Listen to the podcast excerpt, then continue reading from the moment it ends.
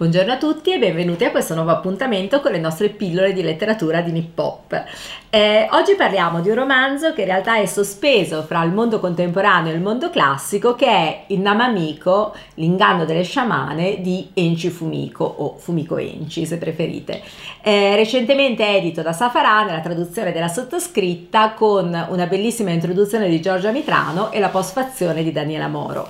Eh, è un romanzo appunto sospeso fra eh, il mondo classico e il mondo contemporaneo perché si tratta di un romanzo che è stato scritto nel 1965 da Enchi Fumiko che è una delle autrici più importanti, più conosciute e più amate della letteratura giapponese eh, moderna e contemporanea ma in realtà racconta una storia che è ambientata nella culla della cultura classica giapponese, cioè nell'epoca Heian.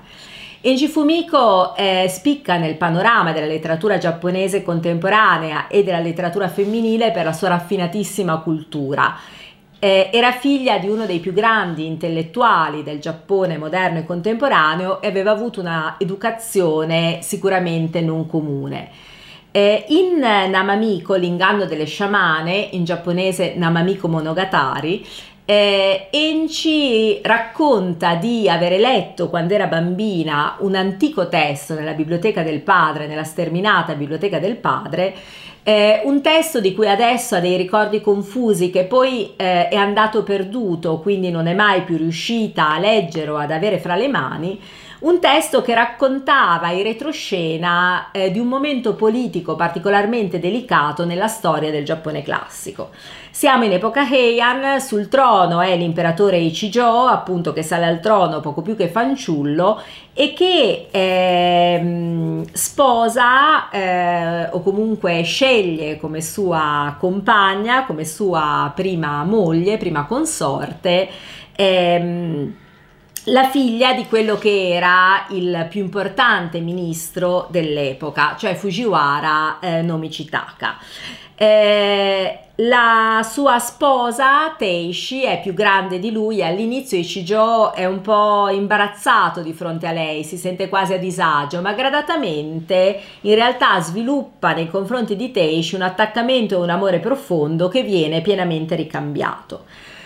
Tuttavia eh, la, le nubi si addensano eh, sul rapporto fra questi due giovani innamorati perché in realtà Michitaka è destinato a perdere la vita ehm,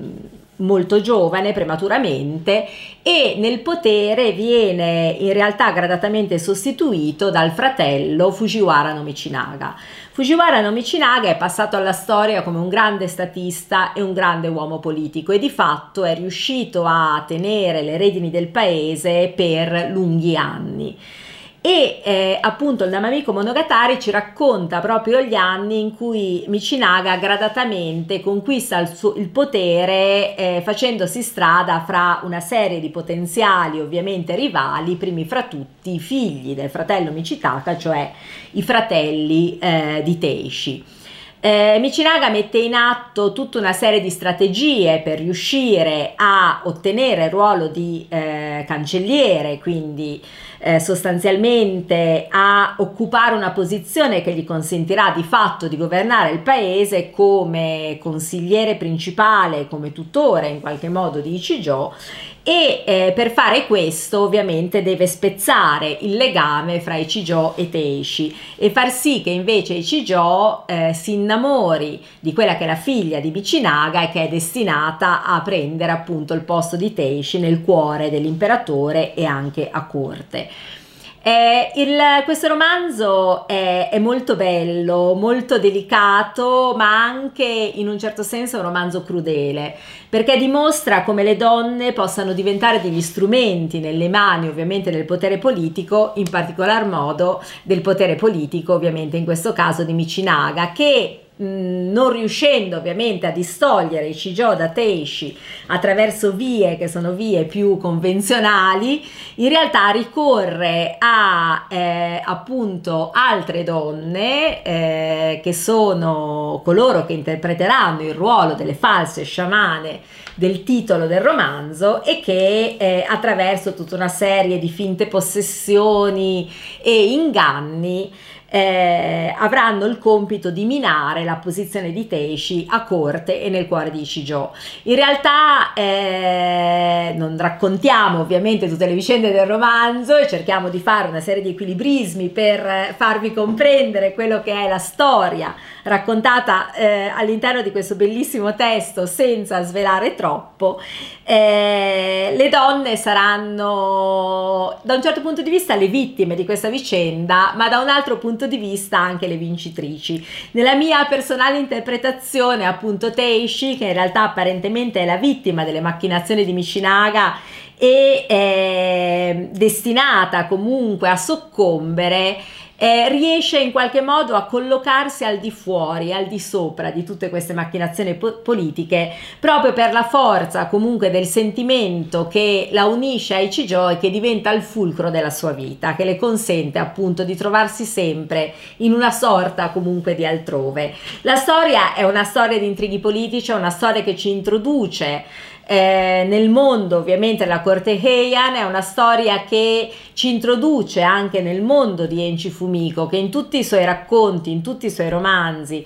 altri che sono stati tradotti in italiano sono Onnamen, Maschere di donna, pubblicato da Marsilio, Onnazaka, pubblicato sempre da Safara, eh, un, paio, un, paio, di anni fa, eh, racconta storie di donne, storie di donne che in qualche modo trovano una via di riscatto faticosamente, molto spesso attraverso la vendetta in un mondo che è dominato dagli uomini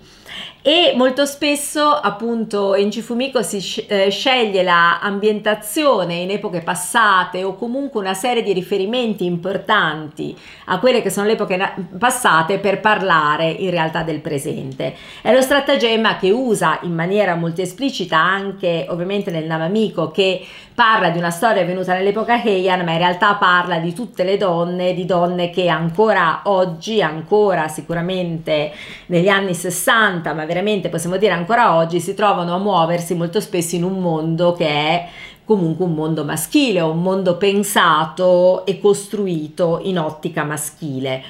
Eh, ma il fascino delle sue storie è proprio nell'equilibrio fra la capacità di costruire delle trame appassionanti, in questo caso incentrate su quelle che è una bellissima storia d'amore,